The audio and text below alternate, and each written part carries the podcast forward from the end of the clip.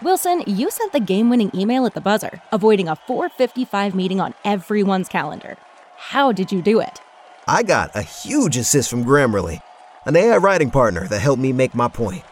96% of Grammarly users say that it helps them craft more impactful writing. Would you agree? Grammarly helped adjust my tone to navigate tough work conversations. And it works everywhere I write, so I can quickly communicate effectively. Your teammate used Grammarly to summarize an important document, making a three pointer. How did he do it? It only took one click. When everyone uses Grammarly, everything just makes sense. You made an incredible slam dunk to end the game. The meeting was canceled, and your team will go home champions. Go to grammarly.com slash podcast to download it for free. That's grammarly.com slash podcast. Easier said, done. Welcome to Three Yards Per Carry, a podcast covering the Miami Dolphins and the NFL. Now, here's your hosts, Chris, Alf, and Simon. And we're on, and welcome to another episode of Three Yards Per Carry. I have my friend here, Simon, and I do Hey. not have Chris because Where he's is he? studying something, uh, something or the other. Uh, Yeah. Do you know I heard a, I heard a rumor. I don't know if it's true, and I'll have to confirm it next week. But I heard there were two tickets for Huey Lewis and the News that you just couldn't miss out on. Oddly enough, oddly enough, he said that whatever he's studying for, which seems to be pretty important to miss a podcast, is causing him to not use two tickets for Daryl Hall and John Oates this Friday. Unbelievable, unbelievable. Okay. I mean, I was first- joking about Huey Lewis and the News, but Well, first of all, I know for a fact that one of them is alive because one of them has a TV show on on Travel Channel, I believe. right. But John Oates is also alive. Now that's that's I mean, I wouldn't know him if I fell over in the street.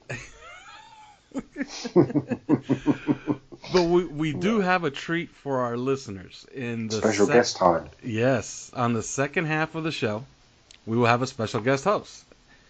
You know him better as the guy you clamored for to be the starting quarterback because he was a backup quarterback, a good one by the way.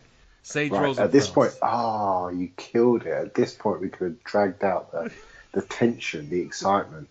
We, who was it that, that, that we were calling for? Doug Pederson, Matt Moore, yeah, right. Kerwin Bell. Yeah, but he will be with us in the second half, and we will talk about the national perception. He does some some work for Locked On with with the Vikings. We could get into you know quarterback movement this off season. Obviously, we could ask him about Kirk Cousins. Uh, I'm a big fan. Uh, are you a big fan of Kirk Cousins? Um, to a greater or lesser degree, I am. He, I don't think he's an upper echelon NFL quarterback, and but I think he's probably an upgrade in Minnesota. I mean, you know, as well as Case Keenum played last year, I think Denver probably paid a lot of money for a guy who's probably going to fall off the face of the earth next season. Yeah, You know, uh, I, I- you know, and I like Case, and he seems a really nice guy, and the the all or nothing that Amazon did with the Cardinals last year, he came across as a really, really good guy, and you kind of pull for guys like that, but realistically, I don't think he's got the same season in him again. Um, so, you know, is Cousins the guy to take the Vikings to the promised land? Potentially. Potentially, he's good enough to do that. And, you know, they get they get um, Dalvin back, and that defense is, you know, is fantastic. So, and they have underrated Yeah. skill players if you look at Yeah, them absolutely. across the board. and it's not just Stefon Diggs as well. There's, you know, Adam Thielen is a superb player, and Yes, you know they've got talent there. They've got absolutely got talent there. and everybody forgets Dalvin Cook was leading the league in rushing when he got hurt last year. Well, That's because he's a stud. Yes, that's a guy that we both liked, and we expect him to be better than than Leonard Fournette going forward because Leonard Fournette showed some warts last year. Uh, Yeah, You know, all those think that- complaints, all those complaints I- that people had about him, you know, finding injuries, uh, Mm. they started surfacing last year. I think they'll miss Jerick McKinnon, who's Yeah. gone to the 49ers. Um, Yeah, just he's that nice kind player. of change of pace player. But no, they've got a good team and a really good coaching staff, and you know, Xavier Rhodes, one of the top sort of three corners in the NFL defensively. Eric Kendricks, one of the kind of most underrated players in the league in terms of middle linebacker, and Barr is still there, and Harrison Smith is still the stud, and you know, there's some talent there, some real talent there. So you know, you wouldn't, you know, you could see Kirk Cousins winning a Super Bowl, absolutely. Yeah. Well, Simon, you had a pretty exciting day the other day. Well Where caught, mate. Yeah. Where were you when Harry Kane put in that header in stoppage time to So I was in beat the mighty Tunisia. The the number one rated African team, you mean? Yes, yes, yes. I, I was in a pub called the Old Ivy in London, in uh, Barbican in London, and it was one of those. eh, It's weird. It's you know the World Cup is amazing. It's been a really good World Cup so far. I've but you kind it. of you kind of get to the point where it's like, come on, it's got to be our turn. It's got you know you want to play, you want to play. You see everybody else. It's like Christmas for for for for the other countries. They're wrapping unwrapping their presents, and yours yours are still sat under the tree. And then finally last night, you know, you kind of wake up yesterday morning. It was you know, it's match day and there's, a, you know, people are excited and there's, you know, you're on the tube in London and people are, you know, they've got England shirts on, everybody's excited and nobody can really concentrate. And you walk around the office and people are like, you know, I'm getting so excited and I can't wait. And then straight to the pub and all that tension, really busy pub. England started brilliantly, first half an hour, go the goal up, then concede the penalty, and then things start to change in the second half because you know we couldn't break through, and people have had a bit more alcohol, and they start to get a little bit more frustrated, and you know the kind of the what you guys would call the Monday morning quarterbacks. That you Yeah. know everybody's then got an opinion in the pub, and they've had a few more drinks, and they're a bit more kind of. And all of a sudden, everything that goes wrong is exacerbated a million times by the kind of the you know the backseat commentator, as you you know as it would be, or the backseat manager. Um, and then all of a sudden, 91st minute, first minute of injury time, and Kane pops up with the winner, and the whole place goes absolutely, I mean, absolutely mental, jumping up and down, and drinks going everywhere, and it was quite a moment. So yeah, it's been a good, it's been a good World Cup generally, and an excellent start for England. So let's see if we can keep it up. Yeah, I thought I wouldn't enjoy it because the U.S. men's national team was so bad in Yeah. qualifying. But I've enjoyed it. I thought I, it's been great, great fun. And What about you? What's your been your kind of what's uh, uh, you're the biggest anti Costa Rica fan going? So what was that experience like? Well, what was interesting to me is that I'm a big U.S. men's national team fan. Okay, so I wanted to see them qualify. I wanted to see them play. So Christian imagine, where, yeah, imagine where I am. I'm betting Germany to win it all, and Mexico, U- How's the that- U.S.'s biggest rival, Hmm, beats Germany, and they actually played really, really well. they Although did, yeah, se- deserved it. that second half, you know, Germany, it was a miracle Germany didn't put in 15 goals because they were just peppering Ochoa. But and then of course you had Landon Donovan wear a Mexico jersey, so you know, Yeah, that didn't go down very well either, did it? no, it did not. Everybody's pretty pretty upset with that. Okay, he he's taking his grudge against Jurgen Klinsmann a little bit too far. They already fired the guy. You, you don't have to continue. You know what I mean? But Yeah. but anyway, Saturday, you know, I'm invited to to my brother-in-law's house. He's from Costa Rica because the game was going to be at eight o'clock in the morning, and I tend to drink mm. a lot in the weekend, so. So I Even just, at eight o'clock in the morning. yeah, exactly. So I was like, you know what? There, I'm not going to be in any condition to wake up and then drive over there. So what I'll do is I'll just sleep over at their house. You know, we'll bet some horses and then watch Errol Spence defend his title. And then I, you know, I could go to go to bed a little bit early and wake up. So I wake up like around 7:30 at to the sounds of I don't know what the hell that was, but evidently it was the Costa Rican national team song. The And we- anthem, you mean? Yeah. and we sit down to watch that, that game. And to be honest with you, I've seen Costa Rica play a lot because I saw them against the U.S. in qualifying. And they're a spectacular defensive team. And they have a nice player in Bryan Ruiz. And Keylor mm-hmm. Navas, you know him well. Yeah, the Real Madrid goalkeeper, yeah. Yeah, he, he's pretty good. But my God, they can't score. They can't score in a whorehouse with a fistful of hundreds.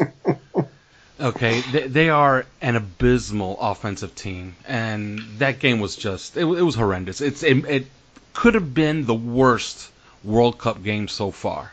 And I've seen pretty much all of them. So maybe the Belgium game because it was such a you know overmatched, but it was a pretty terrible game. And just like that, Costa Rica's pretty much on the way out.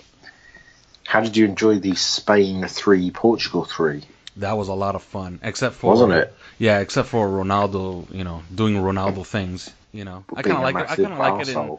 I kind of like it. Yeah, I kind of like it in World Cup time when, you know, the very best players don't play all that great. Oh, do you know?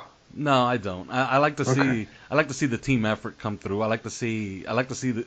You know, I don't mind seeing a team full of stars, but I like to see them play together. I don't like to see one guy dominate another. If the another- another Dolphins, if the Dolphins were uh, a country, how far would they get in the World Cup? they wouldn't qualify. Come on, that's terrible. well, depends. They've been in the group of death for the last 15 years. Okay. That's very true. okay. That's so, very true. And they've qualified what twice? So they're your chances. You know. So we're essentially saying that they're kind of they're like Poland yes. invaded by New England. yeah. Yeah. Pretty much. That was a bad Hitler joke. For, Yeah, it was. For those of you not paying attention. Yeah, it was kind of inappropriate. Yes. Well, you know, but then yeah, that's that's my mo. Frankly, Well, frankly. anyway, we're gonna we're gonna hear from a sponsor, and when we come back, we will break down some of the biggest stories. And I'm talking about these are big stories happening in the Dolphins off season. But first, these words. a word from one of our new sponsors. That sponsor is miss-inc.com. That's miss-inc.com. They are social media problem solvers. They do social media marketing and content writing. We are using them right now. They've been in business for 10 years and they believe in a personal, customized approach to marketing. So they only represent businesses that are serious about taking their visibility to the next level. Social media marketing requires much more than just a blog or profiles on a website like Facebook or Twitter. It takes a smart strategy and a daily interactive focus. Miss Inc. has been leveraging social media for Miami businesses since 2008. They don't believe in cookie cutter strategies or in boxing your business in with others in your industry. Here's how you check them out. Go to miss-inc.com or call 305 537 6465. Welcome back to Three Yards Per Carry, episode, well, could be episode 13. Uh, we're in the 14. 14. We're in the darkest days of the off season. Me, Simon Clancy, and Alfredo Artiaga this week. There is no Chris Kaufman. He is off at a Tina Turner concert or something, and Bobby McFerrin, I don't know. Um, he's no, Chris is studying hard for an exam. Uh, I don't know if it's an exam in music uh, or kind of terrible 80s pop bands, but um, if it was, he'd absolutely ace that test. Um, but anyway, we are here and we will be joined in the second half by a very special guest host, not just a guest, but a guest host, former quarterback of the Miami Dolphins and other teams, Mr. Sage Rosenfels will be joining us. We'll be taking over from Chris. Um, I wonder what his taste in 80s pop bands is. Um, probably not as bad as Chris's. But let's get, you know, we've done World Cup. We've ripped the, we've writ the piss out of Chris for a few minutes. Let's actually talk about some Dolphins news, even though we're in the darkest of dark days of summer. But Mike Gesicki has signed his contract. He's the final Dolphin now to have inked a deal.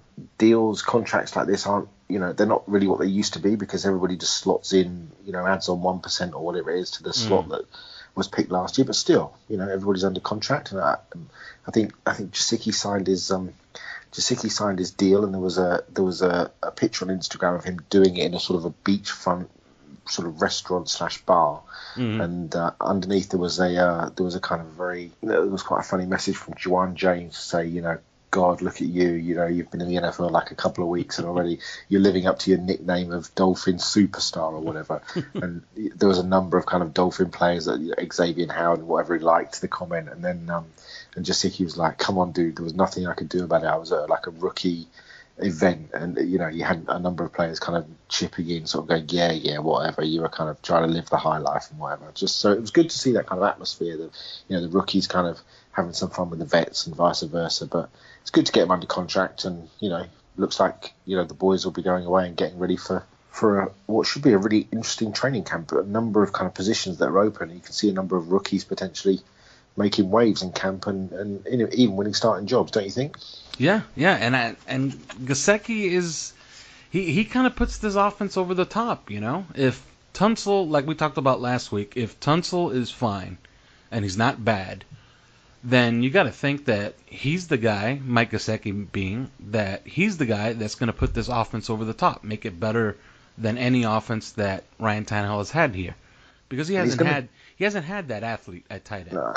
And he's going to do it in part because of his freaky athletic skills, isn't he? I mean, you know, this is the guy that ripped up the combine, you know, with his athletic ability. And speaking of which, did you see which former NFL receiver was sort of throwing his name out there in terms of potentially, you know, he's talked about it a little bit in terms of like getting back out on the field. He must be about 62 years old, but this particular player ran a 40. It was timed by, amongst others, Julio Jones. Julio was on the uh, was on the 40 yard line with a stopwatch in his hand. Did, did you see who it was?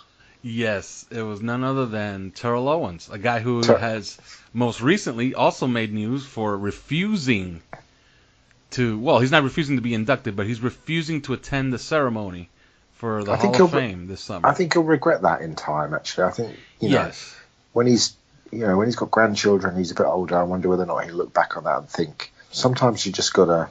I don't know. Sometimes you just gotta let bygones be bygones, and Yeah, you know, and, and you got to think about, you know, what is he really, really upset about? Uh, is he upset that he wasn't a first ballot Hall of Famer? Well, no. I think what he's really upset about is because I don't think how anybody, I don't, you know, like who do you have to be to be upset that you didn't go in on the first ballot? You know what I mean?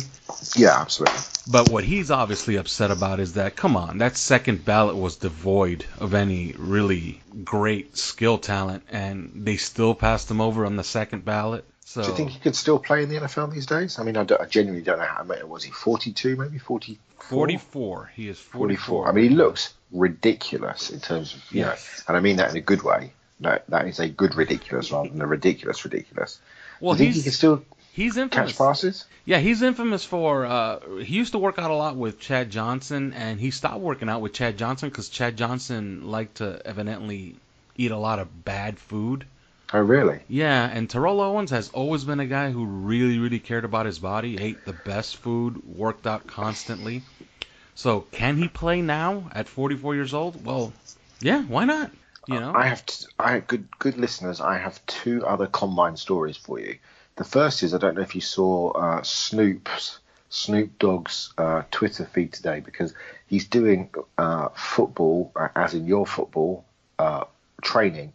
So he's kind of got the doing the tiptoes to the ladders and making cut. He has got the spindly, spindliest legs I've ever seen in my life. It's watching. It's like watching a small. It's like watching Forrest Gump when he had calipers, trying to trying to do testing at Indianapolis at the combine. It is astonishing to try and watch Snoop turn and run, catch passes. He is so uncoordinated.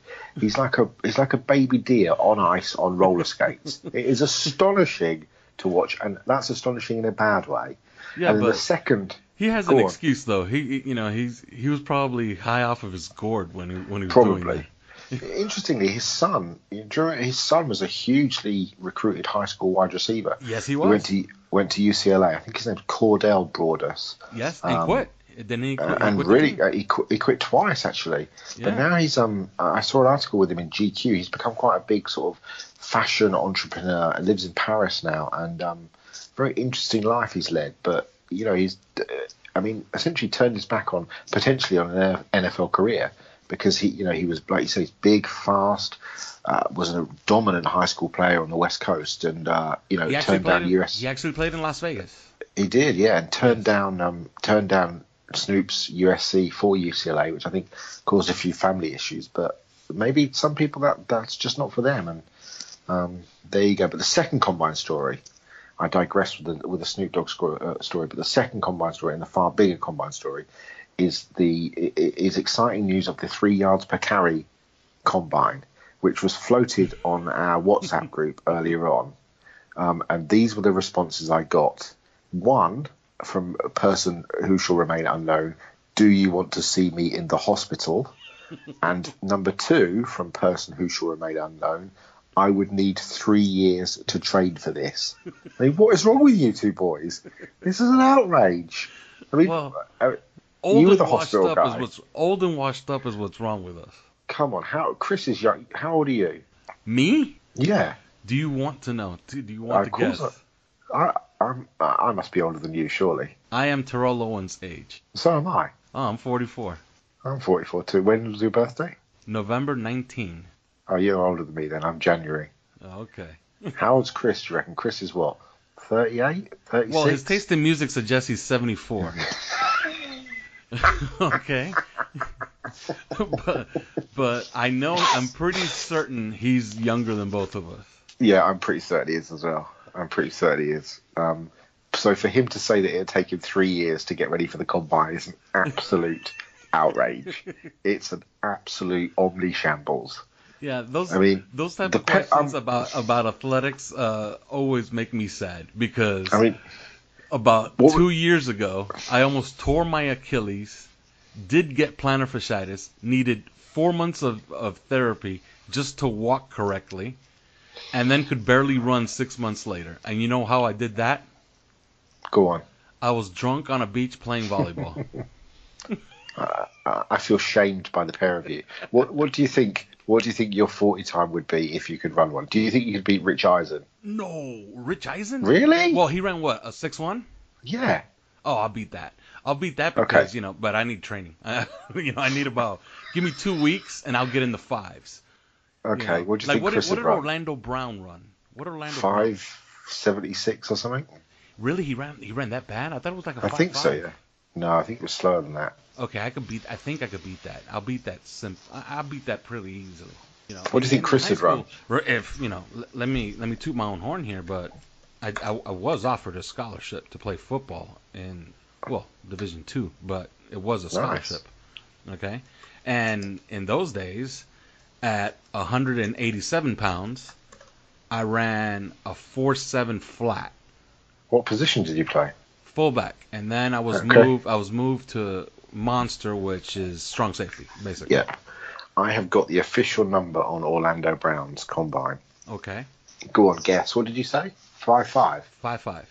Okay, it was a five eight five. Oh, I'll beat that. I'll beat that today. Yes. I could beat that on a space hopper. yeah. I'll go outside barefoot and I'll run it on the sidewalk and I'll beat that. Yes. Yeah. What do you think Chris would run? Ooh, Chris Kaufman. No, Chris Hemsworth. Of course, Chris Kaufman. Well, he says he needs three years to train for that, right? I mean, if he needs three years to train for it, is he? It, do, does he think he's going to be as fast as Laveranues Coles in three years, or does he think he's going to be as fast as Orlando Brown in three years? And if so, if if it's the latter, he must run about a nine second forty right now. Yeah. I don't know. Uh, Kaufman. Do you think Chris would beat Rich Rich Eisen? Man, you gotta think he can. The only thing that that that keeps me on Rich Eisen's side is that he he does it in a suit. If he wore basketball shorts and a t-shirt and proper running shoes, you don't think he beats Orlando Brown? Oh, of course he does. Okay, well that makes him professional athlete. I, I, I tell you what I'd like to see then. I'd like to see Chris versus Rich Eisen versus Orlando Brown. Yes. We need to be able to make this happen. Actually, we be, need to be able to get Chris to record a forty, and then we can overlay the three videos of Brown versus Eisen versus Kaufman to see who wins. Yes. In fact, I, we should just get Chris to run a forty, time it, and see what he does. Yeah. I don't think he'd tell us the truth though if he ran if he, if he did beat Orlando Brown. We're killing him right now. We're killing him. Speaking of 40s and ratings and all of these things, a very important story came out, Simon. Uh, Yes. This, this shook the very foundation of the NFL and the Miami Dolphins, and that is the Madden NFL 19 ratings came Oh. out this week. And for the first time in 12 years, the Miami Dolphins do not have a player rated 90 or better. So the narrative has now reached video games. Okay? And Everybody hates us. Even John Madden hates us. yes. Okay. Uh, these are the ratings so far. Okay. Uh, the good news: Minkah Fitzpatrick, second highest rated rookie, 78. Okay, that's the good news. Nice. Here's the rest of the bad news: Cameron Wake, 88. Reshad Jones, 88. Josh Sitton, 86. William Hayes, 85. They really love William Hayes because he's been an 85 for three consecutive years. Danny Amendola, 83. Kenny Stills, 83. Robert Quinn, 81. Kenyan Drake, 80. DeVante Parker, 80. Ryan Tannehill, 78. I mean, how DeVante Parker is rated above Tannehill is absolutely beyond me. It's beyond me. Well, It's interesting, Somebody I- that I've knows got- somebody that knows a lot about how they come up with these ratings say that they always severely downgrade guys coming off of injuries. And uh, well, except you say that, but Aaron Rodgers is, is 99 overall, the highest rated player in Madden 19, and he's Yes. coming off an injury. Mhm. Who are, who are the three highest rated players? There are three players rated 99 overall. really, Yeah, and Tom Brady isn't one of them. 99. Yeah. Okay, Julio Jones, No, you've got one, Aaron Rodgers, no idea. Aaron Donald, Mm-hmm. and Antonio Brown. There you go. Right. Enough about ratings. Although, actually, listen to this. This week on the Five Reasons podcast, joined for a wide ranging, fun, and funny interview with Udonis Haslem of the Miami Heat. I remember growing up, you know, I used to stay in um, Lake Concern Apartments. There, now they call it Crystal Lake. You know, this was in Carol City. I moved around a little bit, and I remember being at the park. And, um, you know, I got into it with this little kid, and he punched me in the mouth and ran and knocked my tooth out. And I, I couldn't find him. I was so pissed off I couldn't find him. He ran, he knocked my tooth out and ran. And I went home, and my dad my tooth was knocked out. He saw me crying. He told me if I don't come home, if I don't go outside and find that kid and kick his ass, if I come home, I'm gonna get my ass whooped by him. I looked for that kid for three hours, and when I found him, I kicked his ass. Check out that interview and much more on the Five Reasons podcast, available on iTunes, Google Play, or wherever you get your podcasts. Hi, I'm Chris Joseph, and right next to me is Slim. And we run this podcast called The Balls Cast that's right here on the Five Reasons Sports Network. Yeah, man, you should have heard of us by now. Sure, and we're very funny, and we're very charming, and we're very talented. So you should listen to us every week. In fact, we have all these kinds of segments like Don't Be an Asshole, where we talk about you shouldn't be an asshole. We have Beans Up Top, where we talk about sex and sexual relationships and how you, can be, how you can be better at that kind of thing. Yeah. We also have all kinds of cool guests we had uh, the president of the Dolphins. What's his name? Tom Garfinkel, asshole. I'm sorry, I'm sorry. Jesus. We had David Samson on. We have good guests on this yeah. show, and we're funny, and we have parody songs, and we have skits and sketches. It's great. And we have cool ass fucking giveaways, man. Yes. Fuck, we're gonna have free wakeboarding session. Yeah, some giving really, away some really cool stuff coming up. Yeah. This promo is probably way too long. Nobody probably. wants to hear it anymore. They've already fast forwarded through it. Fuck this shit. Well, then you deserve to win the stuff if you've listened to this long. Seriously, actually, if you can, fi- if you film yourselves listening to this entire promo, we're gonna give you some shit. Some free shit. Do it. Film it, and and tweet it at us. We'll suck your dicks. No, we won't. I'll suck your dick. Yes, you will. Welcome, welcome, welcome to the Heatbeat Podcast. I'm your host, Carlo Navas, and here at Heatbeat, we talk all things Miami Heat, from the absurd. The last time I saw Dion, I want to say it was like early March. He was hanging out in the locker room, and he looked like he put on a few pounds. so I know you guys are all excited about that.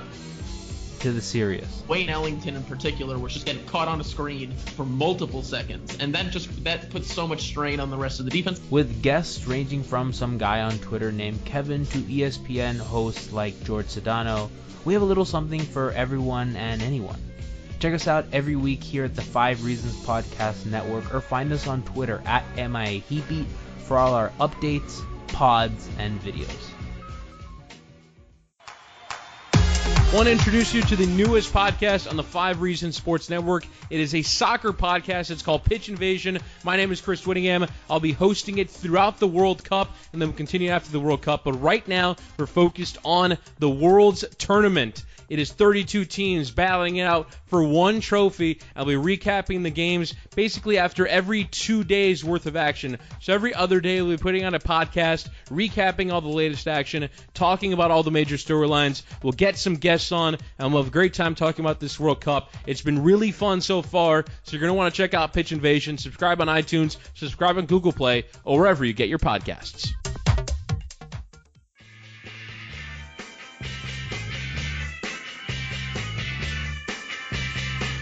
Welcome back to Three Yards Per Carry, part three of this, uh, I suppose, special episode. In that there's only myself, Simon Clancy, and Alpha Tiago with with us this week. With us? What? That doesn't even sound right, but you know what I mean.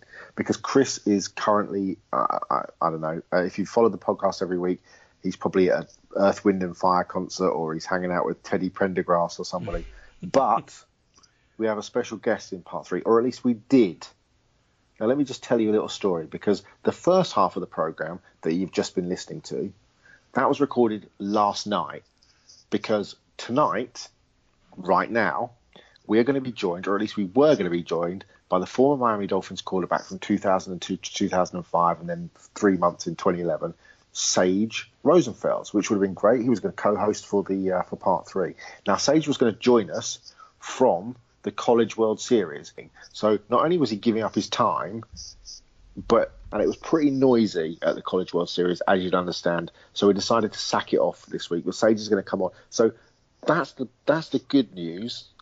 Is it the good news? That could be the bad news. The good news is that you still get Alf and I for the third part of the show, which is going to be really good because subsequent to us hanging up our uh, Skype lines last night, Las Vegas released the odds on head coaches being fired next season. And bizarrely, I mean, literally bizarrely, Adam Gase is the second favourite, according to Vegas, to be fired out of all 32 coaches. And he's even ahead of Marvin Lewis, who, I mean, uh, I find, I mean, I find the whole thing astonishing. Is he ahead of fact that Dave he- Wannstedt?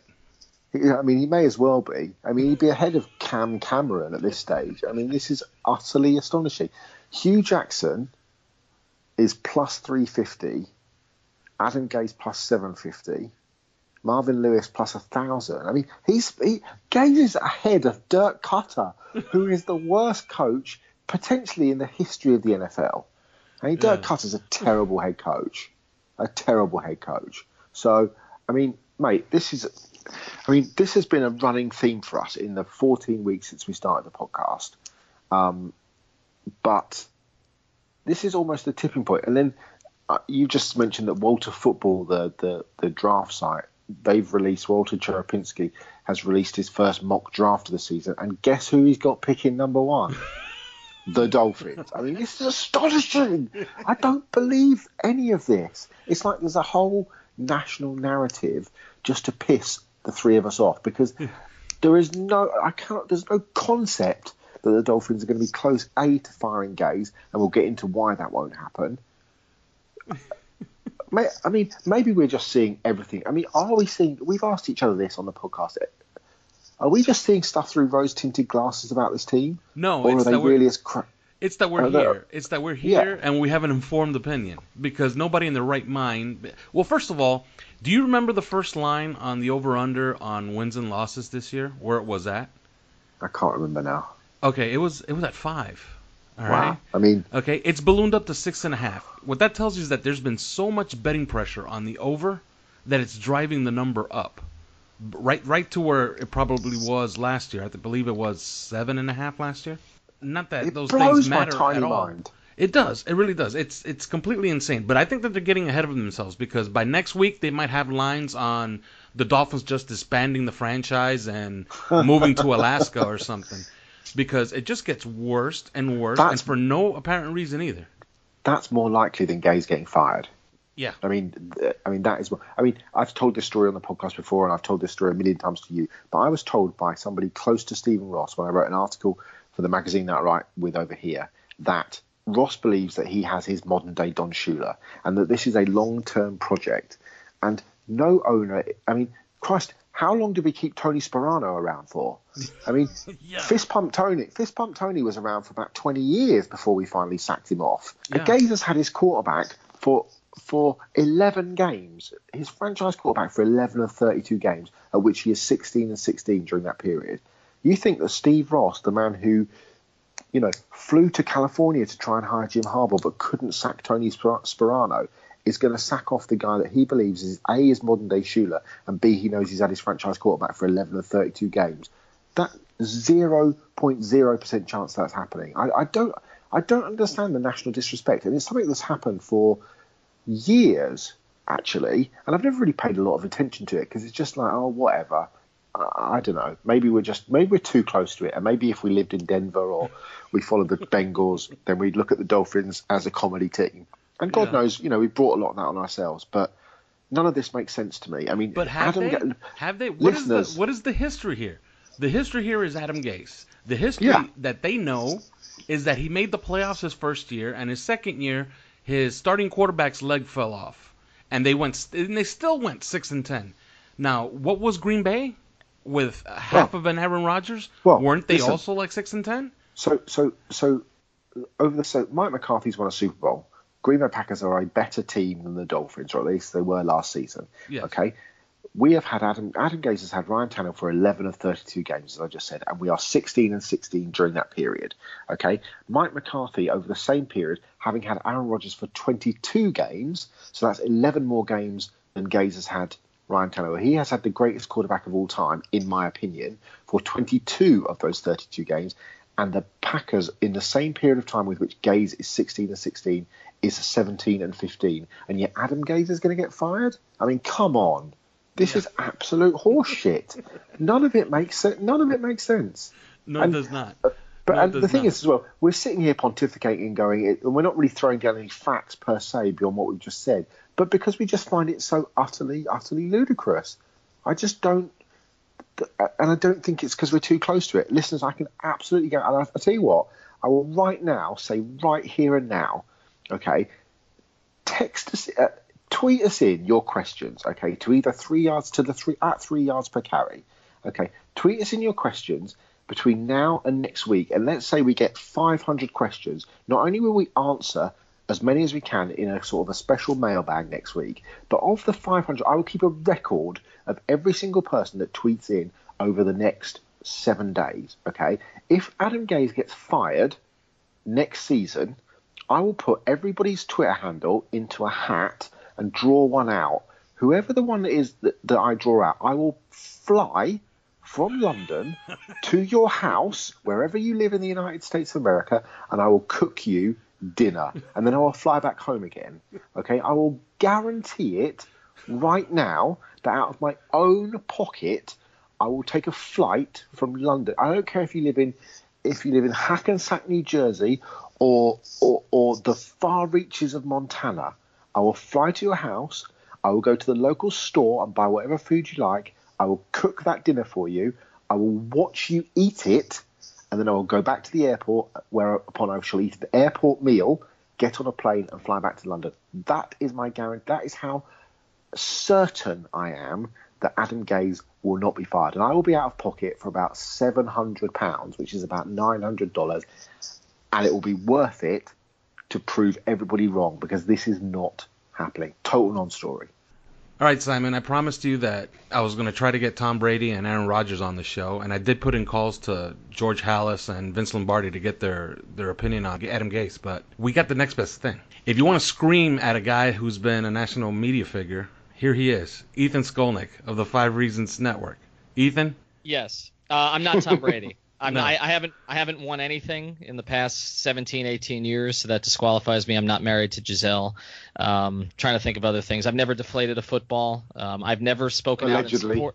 Allegedly, I've never spoken out in support of Donald Trump. Clearly, so all of these things differentiate me from Tom Brady. Well, Ethan, this podcast Mhm. has been a complete bitch fest. We've been sitting here and wondering what the me- the national media has against us because Mhm. today it came out that Adam Gase is the second favorite to be fired before the season is over on Bovada, Odd Shark, and now Westgate. So, what do you make of this national mar- narrative that's gone on? And and also, Walter Football came out and has the Dolphins with the number one pick this coming season. Yeah, it's a little ludicrous, and uh, you know, look, I covered the team for years and years, and I was never accused of being the most optimistic person about them. But I think they're getting a total raw deal this offseason. and um, I don't know if I'm quite as sort of optimistic as Simon is, but I, don't understand how a team goes six and ten without its starting quarterbacks, uh, without its starting quarterback brings in a guy off the street out of the studio who didn't care about football when he was in his prime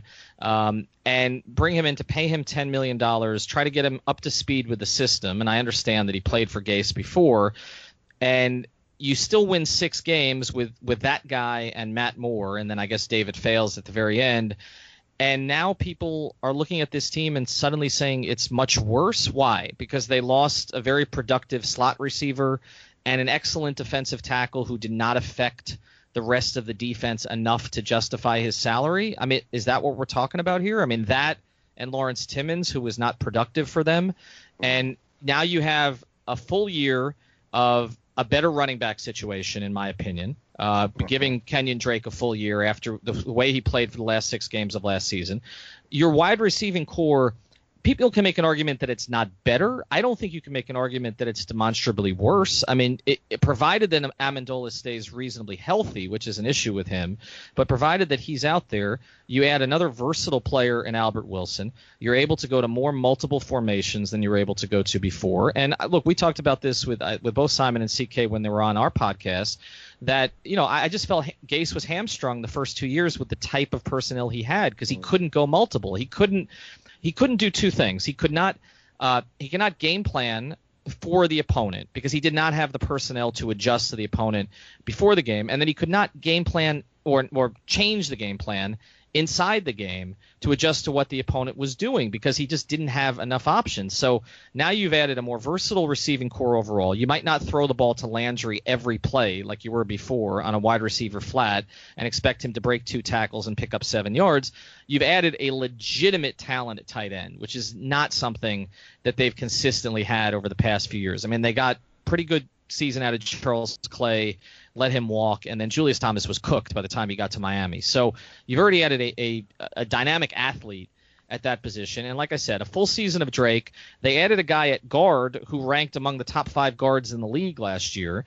I don't think they've downgraded much at center because I was not big on the way that Pouncey played last year anyway, and you couldn't trust him to stay healthy. So all of that, you get your starting quarterback back. And now you add a big time playmaker in the first round who is to me a sure thing in Minkah Fitzpatrick. Your corners have another year of seasoning, and we finally saw Xavier Howard uh, turn, turn the corner a little bit in the last four or five games of last season. And you can't be any worse at linebacker than you were last year. So, yeah, you've got a hole at defensive tackle. If you're going to have a hole anywhere on your team, I'm okay with that one. They replaced the kicker. But I think when you look at all that, you say, so how do you go from 6 and 10 to first pick in the draft, particularly when you're in a division where the quarterback situations in Buffalo and, and New York are a mess. And I'm not saying they're going to beat out the Patriots, but I do think going to the season, you can make a legitimate argument that they, they are probably the second best team in that division, unless Buffalo gets much better quarterback play than we expected. So, all of that together, I, I don't know how you say they're going to get the first pick in the draft. I've got two legitimate questions for you. Uh, the first one is that how important do you think Raekwon McMillan is to the entire team, but also to that because we've discussed on the podcast that he might be the most important player on that defense, which is a bold statement for a kid that's never played it down. No, I, I agree. I agree. And a couple things on that. Um, first thing, I, I think people who are worried, like, how is he going to contribute his first time around the team or the first time playing? First thing, he was around the team last year, so I, I think that helps. And, and I'm going to draw a basketball analogy here because you know we do a lot of NBA on the podcast. I think it helped Ben Simmons tremendously to be around the 76ers for a year, even though he wasn't playing. I just think that adjustment to pro lifestyle is huge. And to be able to take care of a lot of those things when you're not playing, I think can be really beneficial because I've seen a lot of guys that it's just too much for them as a rookie. So he's already gotten acclimated to Dolphins culture after one year. He understands what uh, Burke and and Gase are trying to run. I think that's important for him. His teammates, I think, already have begun to trust him uh, because they saw a glimpse of it before he got hurt last year. So he doesn't have to prove anything from the very beginning. And for Dolphin fans who are concerned about it and saying, "Well, how's he going to perform right away?" I mean, let's go back. I know it's been a couple decades here, but you know, I remember a linebacker who was drafted in the fifth round out of Texas Tech, uh, and Jack Del Rio was supposed to be the starting linebacker, starting yeah. middle linebacker in 1996, right? I mean, that was Jimmy Johnson brought him in to lead the defense, and he cut Jack Del Rio at the end of camp to give the job to Zach Thomas because Zach was that far developed mentally and physically and was able to handle it. And also go to 1997. There was a defensive end at Akron, right, who played yeah. right away for the Miami Dolphins. There was a cornerback out of Louisville who was drafted in the second round that year, Sam Madison, who played right away. And then you go to the next year, 1998. Pat Surtain, drafted in the second round, didn't start right away because I believe they still had Terrell Buckley at the time. They did, mm-hmm. yeah. Pl- pl- yeah, playing with Madison, but they worked Surtain in, and by the end of the year, it was pretty clear he was one of their two best corners. So this is not without precedent. I think maybe – Dolphin fans are a little gun shy about it because they've some of the drafting since that time has not been good. So they think of a Jamar Fletcher, right, like coming in and not being ready to play, or a Dion Jordan not being ready to play, or some of those other guys. But this has happened in Dolphin history, and I think if you have the guy who has the intellect to do it, understands the game, has the trust of his teammates, has already acclimated to the system, sort of off the field, uh, doing the doing the film work and that kind of thing, there's no reason he can't be really good right away. And I come back to this, guys their linebacker play cannot get worse, right? Yeah, like no. I, it's it, it's the same thing as the quarterback situation. Like you're already starting with such a low bar. Like if Raekwon McMillan can just have an occasional tackle for a loss, okay, or or cover a damn tight end on occasion, like it's already an upgrade from what they had last season. So I, I'm confident in him, and I'm confident in Fitzpatrick. And we have seen guys look at New Orleans last year. Mm-hmm. I mean, they got four legitimate studs in that draft, and that's our old friend Jeff Ireland who had something to do with that. Mhm. Okay, they got four legitimate studs in that draft who contributed to a team that had a chance last year. Again, one of those young studs made the wrong play at the end of a playoff game, but but they had a chance. Uh, to get to the NFC Championship game and potentially a Super Bowl, so you can do that in that league with young players. And I, I think the Dolphins. I'm not look. I'm not saying they're going to win the division. I'm not even saying they're a playoff team. But I, I think some of the negativity with this team has gone a little too far. question two kind of goes back to the first thing that, that we talked about earlier on, and that's perception. And it's kind of, yeah, we've been a crappy team over the years, but do you think there is a kind of a general sort of malaise around national media about the Dolphins that they're always kind of, because it feels like we're a little bit downtrodden uh, nationally, that we're kind of an afterthought. And, uh, you know, I'm not American, so I don't know, but maybe back does the undefeated season the kind of the year after year celebration went to does that play into th- do people think that's a bit arrogant and i don't know i'm just trying to think of ideas and reasons beyond just being a very average franchise for the last 15 or so years that there's a slight disdainfulness from members of the national media when it comes to talking about the dolphins and rating the dolphins and dolphins players would you agree given that you've the role that you've had in, in the national media Yeah, and I, I think there's a bunch of reasons for it, Simon. Um, you know, I started covering my first season around them was '96. I started covering them full time in '97. So that was during Jimmy's time, and I, I think during that period of time, the Dolphins have still had a national profile. Um, Yeah. They, they still had a national profile. It was coming off of Shula. The last couple of years of Shula were not great. Obviously, 95, if you remember, was the year that was supposed to be great. They had something like Yeah. 22 first round picks on that team. And that team was team. Louis Oliver. Uh, that was Keith Jackson and Gino. Uh, uh, All- what's his name? Uh, Steve, Steve Emtman, Steve Geno Emtman. Atkins, that- uh, that's they- I mean, yeah. there there were a ton of those guys, and that te- if you remember, that team got off to a really fast start Mm. and then collapsed down the stretch. Um, and then you had the end of Dan's tenure there, and then it became clear Dan was never going to win a Super Bowl, and I think some luster was off of him, particularly after the injury. But when Jimmy was there, I think they were considered an elite franchise still uh, Yeah. at that point. And then Jimmy leaves and basically quit on the team in '99. I mean, he was he was day trading and he was playing with Buttercup upstairs. I mean, I covered that team. He was just not into it. They had to bring in Wannstedt to basically take over the team. I was at the press conference where they flew Dave in from Naples uh, to basically save Jimmy. Like it was it was okay, Jimmy, you can stay. You're not really gonna have to coach. Dave's gonna coach. Uh, you just sort of be the figurehead here. And I think the transition to Dave. I personally really liked Dave, but Dave didn't have, you know, sort of the national profile that Jimmy had. And the other problem with those teams was that was the long stretch, and Jimmy sort of started this with, you know, we're going to run the ball, and Dan's going to have to do check with me, and he can't audible, and we're not going to throw the ball down the field. And then that continued with Dave. And so I think the problem for the Dolphins has been not only have they been mediocre for two decades, but they've been boring. And Yeah. they, they've Mhm. been they've been boring in terms of style of play, and they've been boring in terms of personalities. I mean, think about it. Um, you know, because I put up a poll on Five Reasons Sports the other day, like in the 2000s, who are the, the who's the athlete that you consider to be most Miami in terms of personality, the way they carry themselves, and just represent the city? And I put four names on the list, and the only two that I could come up with for the Dolphins were Jason and Zach. I mean, those if you go back to to Yeah. sort of you go back 20 years, it's it's Jason and Zach. I mean, Sam and Pat had local profiles, but And Ricky really, for that one year. Was going to say Ricky, yeah. Ri- Ricky for the one year, yeah, for 2002. He had the, he had it, and then obviously 2003, and then he bolted for a tent in 2004, and, and when he came back, it wasn't the same. But but yes, Ricky did. But really, it was it was those two guys, and I put them on a poll with with Dwyane Wade and Udonis Haslem, and those two guys got almost no votes. Um, and it was and you know both of those guys are better players than Udonis Haslem in their respective sports, right? I mean, Jason's a first ballot Hall of Famer, and we could have a long conversation about, to me, Zach's getting jobbed uh, Mm. by not even being considered for the Hall of Fame when his numbers are better than Urlacher's. But that's a whole nother story. But that, see, that, to me, that's the issue. You're going back almost 20 years.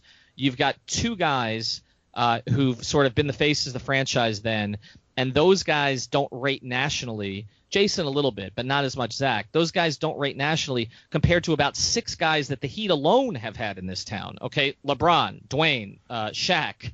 Uh, I mean, Yeah. just go go down the list. Chris Bosh, right? I mean, they they've had a number of those kind of guys, and so I think it's been a combination of of style of play, uh, being sort of consistently mediocre, not having big time personalities. And Simon, this is also something because from covering the Dolphins for years, they created a little of this.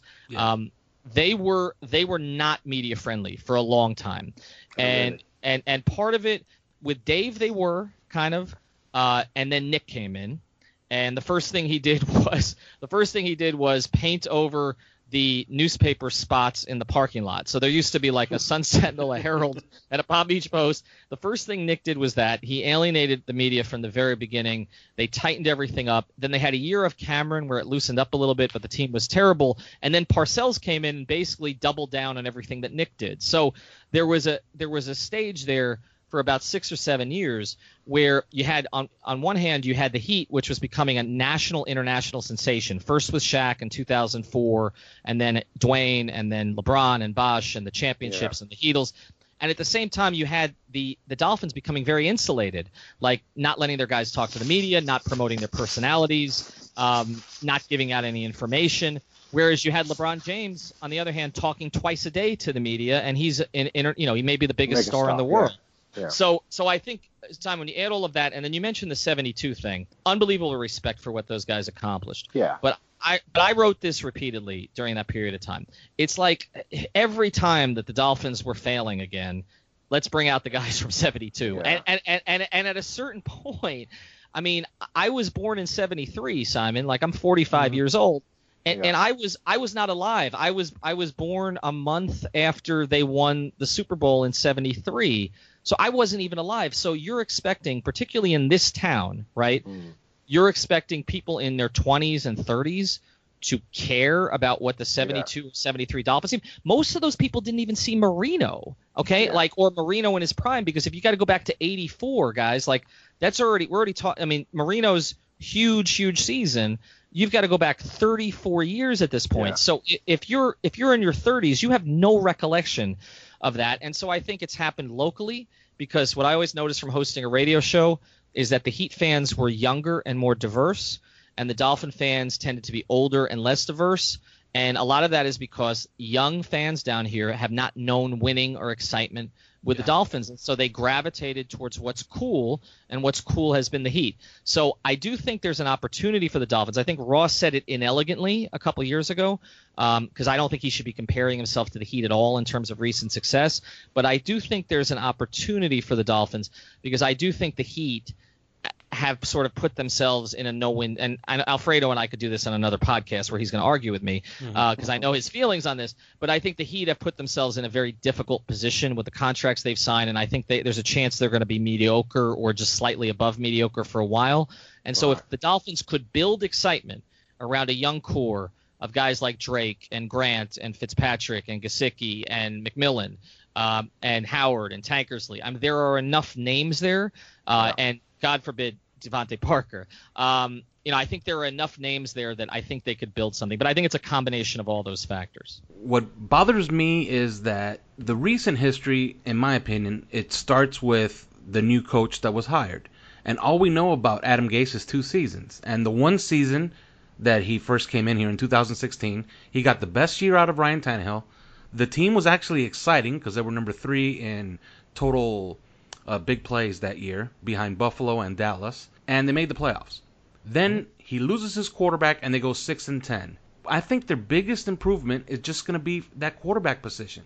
If you just take Ryan Tannehill's 2016 and you transpose it to Jay Cutler's 2017, they're going to be a plus 16. If Ryan Tannehill just repeats his 2016 this year, they're going to be plus 16 in quarterback rating differential. That is worth four wins on average in the NFL. Now, I'm not going to say that 6 and 10 automatically turns into 10 and 6, but four wins is a large number. And I don't think people are giving Ryan Tannehill the credit he deserves for being so much better than Jay Cutler and what a large improvement just having him is going to be this year. But like I, like I said, the the narrative has taken hold, and that's the one that really bothers me. Uh, I argue all the time that Ryan Tannehill is average, he's a top 15 quarterback, and I actually get people screaming at me on Twitter that I'm crazy. So what do you make of?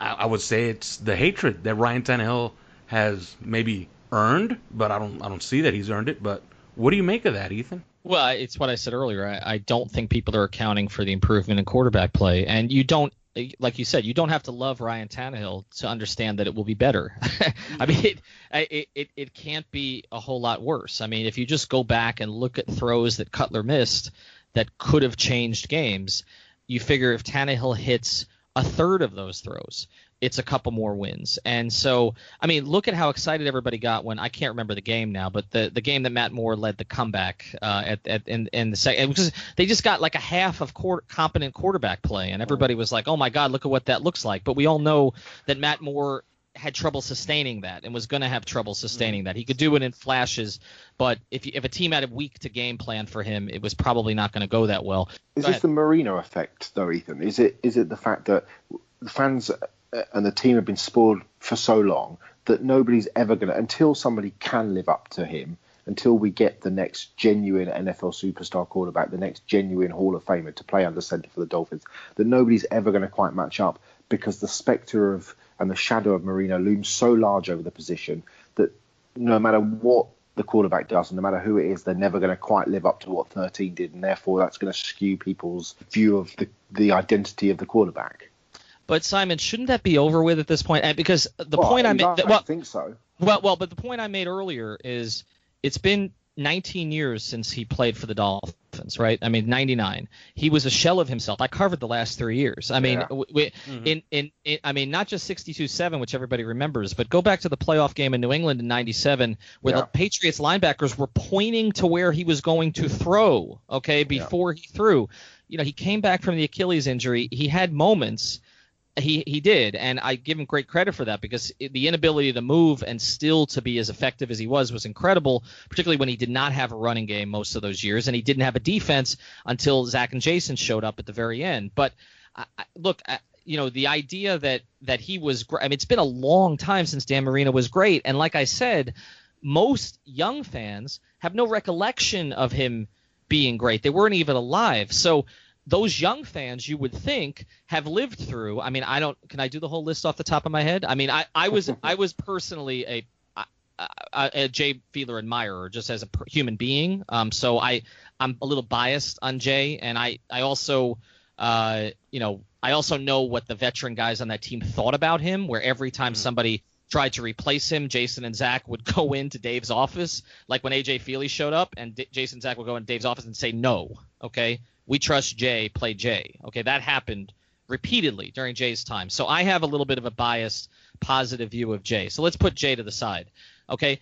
AJ Feeley, Cleo Lemon, Joey Harrington, broken Daunte Culpepper, John Beck, broken Trent Green, um, Chad Henne, disappointing. One really effective. I mean, remember how excited everybody was, and I covered this team. I was with them at the Meadowlands in 2008 when he beat Brett Favre. Think of how excited everybody was about Chad Pennington just not fucking up, if I can say that on the Yeah. podcast. Okay, like, like I mean, they they led He the finished. team. They, he finished second in MVP voting and, that and year. MVP vote, and and they they set a record, I think, for fewest giveaways uh, of any team ever. Right? It was like something like seven giveaways the whole season. It was some crazy number, and so they won 11 games and they won the division basically because Matt Cassel filled in for Tom Brady that year, kind of like I'm filling in for Tom Brady on this podcast. uh, but but uh, Don't yeah, don't I- call him Tom Brady. That will go to his head. I, I that's that's exactly right. Um, yeah, I, yeah. CK's when he listens to this, he'll he'll certainly uh, he'll he'll he'll to certainly be, relate to be that. fair, to be fair, we absolutely ruined him in the first part of the show. So this is probably make up time. good, good. Um, but uh, yeah, I mean, so look, I, and I didn't even get to all the names there. I mean, there there were others. I mean, remember the six games of Ray Lucas, right? The two and four, yeah. six yeah. turnovers at home against Buffalo, and I really like Ray personally, but that was a that was a complete uh, disaster. And I haven't, you know, I haven't even gotten uh, to all names. Remember Tyler Thigpen? That's another one. I mean, these are the these are the quarterbacks that the Dolphins trotted out there all those years. I mean, they even tried Pat White, okay, and uh, so so the idea that you and look, I'm not a huge Tannehill backer. There are things about him, particularly instincts. Most of the things with Tannehill for me are not stat related. There, and I, I tend to be more of a stat person than a sort of eyesight person on this stuff.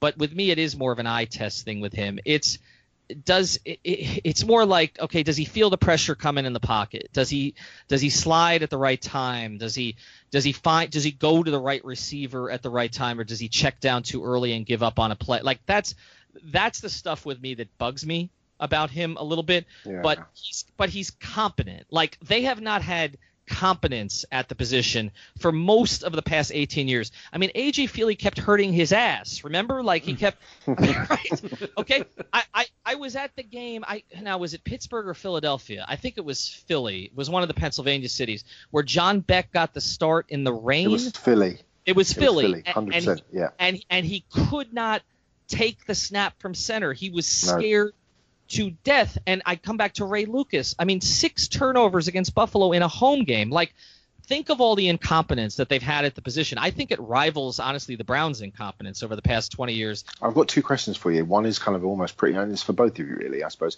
One is a, a yes or no, pretty much a yes or no answer. Do you think that if Nick Saban had chosen the right quarterback, i.e., Drew Brees over Daunte Culpepper, that the Dolphins would have won a Super Bowl in that period. I think he would. And the reason I would say that he would is because of all of the front office talent that he was gonna he was gonna attract at the time. That was gonna help Ronnie. him build the team to win that Super Bowl. Here here's why I say no. And, and I understand that the quarterback played into it big time. Um, his wife also played into it big time. She did not like it here. Um, that was kind of well known during that yeah. period of time.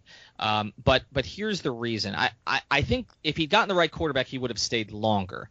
Um, and obviously not having the quarterback in Belichick's division when he had Brady, I think Saban didn't want to embarrass himself year after year. Um, you know, they had the nine and seven season. They were three and seven in his first year, and then they won the last six, and they were kind of rolling. And then the next year, I, if you remember, uh, Sports Illustrated put them on the cover with Daunte mm-hmm. Culpepper saying that they were Super Bowl favorites, and then that team yeah. was just a disaster from the start.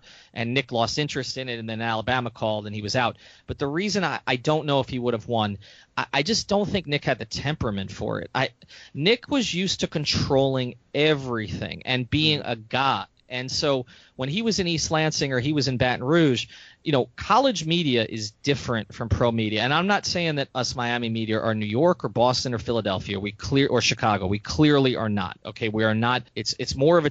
I would say if you say is it more of a cheerleading media or harsh media, it's more cheerleading than it is harsh.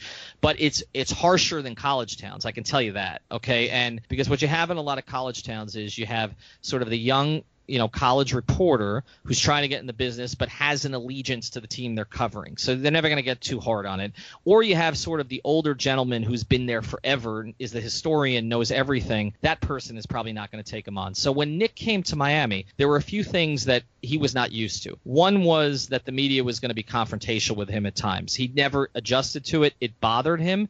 I can speak to a couple situations personally where i was called into his office after stories where he tried to sort of make nice when I didn't even understand why he was bothering me. Because one of those times I thought he was already going to Alabama and he apologized for mfing me in a bar. And and I was like okay I was like okay maybe he's actually staying because why does he care about me? I was the number two columnist the Sentinel at the time. And I was like well, okay why does he care about me? Uh, but then he ended up leaving anyway. But um but the bigger thing the other the two bigger things than the media because sometimes we take ourselves too seriously the the two bigger things than the media were a he couldn't pick the players. It's not like college. It's not like college where you recruit who you want. Maybe you give them a little something under the table. Who knows? Uh, but you recruit who you want and you have a pipeline and you go get the exact player you want. If you're Alabama, you get the exact player you want for your system, uh, for your culture and ability level. And so he can do that at Alabama. In Miami, he's stuck waiting for Jason Allen to drop to him okay, and then try to figure out what to do with Jason Allen. Like he can't get the player he wants. And in 2005, that draft was telling to me, and I wrote about it after the draft, and Nick got upset about this column. But I wrote, if you look at the 2005 draft, he only drafted guys he played who played for him or he played, Played against. for him, yeah. Well, even tell us all what went on in the network. Well, you guys are uh, you guys are clearly a huge part of it because uh, you guys have taken off here from the beginning. So we started from with one, which was the Five Reasons uh, flagship. It's myself and Chris Wittyngham. We used to host a show in uh, Miami together uh, for a couple of years, and you know what we do on our pod is basically a combination of analysis and nostalgia. So we try to mix that up a little bit. When there's something in the news, we hit it. Uh, we hit things pretty quickly. When it's nostalgia, we give guys an hour. We just did an episode with Udonis Haslem. We're going to probably do one with Dwyane Wade before the end of the summer. I'm working on that. Um, and so you know that's we're trying to sort of cater to the Miami sports fan that way and, and give them a little bit of everything in, in a 45 minute chunk. Um, then obviously we, we added you guys, um, and like I said, you guys are off to a great start. I, I there are you know, that's obviously a crowded space. There's a lot of interest in the Dolphins. There's other, you know, there's good Dolphins podcasts, but I think you guys have something really unique because um, the three you look at things differently, and, and you have sources in the organization, and, and you've covered games, and so I think uh, that makes for a really kind of unique experience. We we brought on Miami Heat Beat. Um, it's ten guys. It's kind of the voice of the Miami Heat fan. Uh, it gets a little crazy sometimes. Uh, they're they're kind of the pulse of Miami Heat Twitter. That's what they call themselves. They've been going for a while, but we brought them into the network. We thought they were a really good fit with us. Uh, we've got Ballscast, which uh, I don't even know how to describe that, Alfredo. Uh, it's I mean it's uh, it's uh, I mean uh, it's it's Slim and it's Chris Joseph and it's Adam Smoot and uh, it's Miami sports and pol- and culture and politics and sex and movies and music and and all that kind of stuff and and it's just very Miami. I mean it's I mean if you're pissed off about Miami traffic, they'll talk about it. If pissed off about Miami drivers, they'll talk about that. Uh, and, if Sli- you- and if- Slim's Amazon Prime account. and and Slim's Amazon Prime account and and you know and Pornhub and all that. I mean, it's all it's it's it's it's all there. Um, and then we added Pitch Invasion, which I know Simon has appeared on. Uh, that's Chris Wittyngham, my co-host. Uh, he's uh, he's pr- you know becoming pretty prominent in the soccer world. He, he does play by play for Univision and beIN Sports, and and so uh, Chris is is going three times a week during the World Cup. And so, obviously, in South Florida, we think that's a big deal. We're adding four more. Uh, you guys had OJ McDuffie and Seth Levitt on. They're they're spearheading the Fish Tank. I can tell you, 90 minutes with Channing Crowder, an hour with Zach Thomas, and an hour with Oronde Gadsden. And so, Nice. they're gonna they're they're gonna be releasing those episodes. Um, they're trying to get Pat and Sam to come in together, but that's story time. Uh, it's not a barbershop concept because if we say that, LeBron will sue us. But I, it's it's uh, it's it, it's it's that kind of thing. Uh, we're gonna have a wrestling pod with Mr. Bill and with Josh Appel because those pods are very popular because the mainstream media doesn't cover it.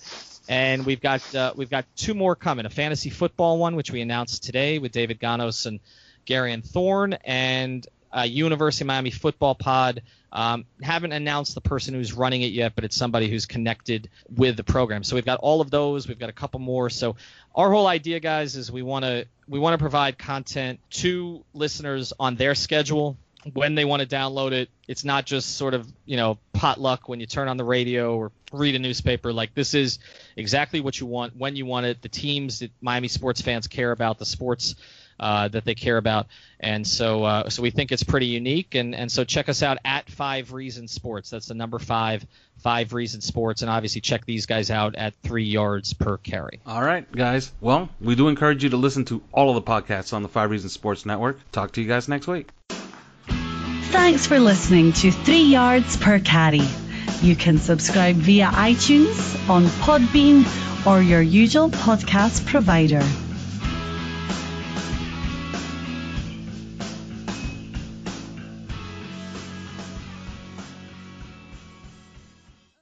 When everyone's on the same page, getting things done at work is easy. No matter what you do or what industry you're in, how you communicate is key. Everything you type is equally important to collaboration, and Grammarly can help. Think of it as your AI writing partner, empowering you to communicate effectively and efficiently so you can make a bigger impact in the workplace. 96% of Grammarly users say it helps them craft more impactful writing. And as the gold standard of responsible AI, Grammarly is your secure AI writing partner that allows your team to make their point and move faster. By understanding your writing and context, Grammarly provides relevant, personalized suggestions. And with tone suggestions, you can navigate even the most difficult work conversations. You can also save time from spending hours editing drafts to just seconds with one click.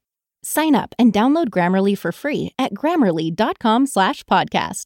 That's G-R-A-M-M-A-R-L-Y dot com slash podcast. Easier said, done.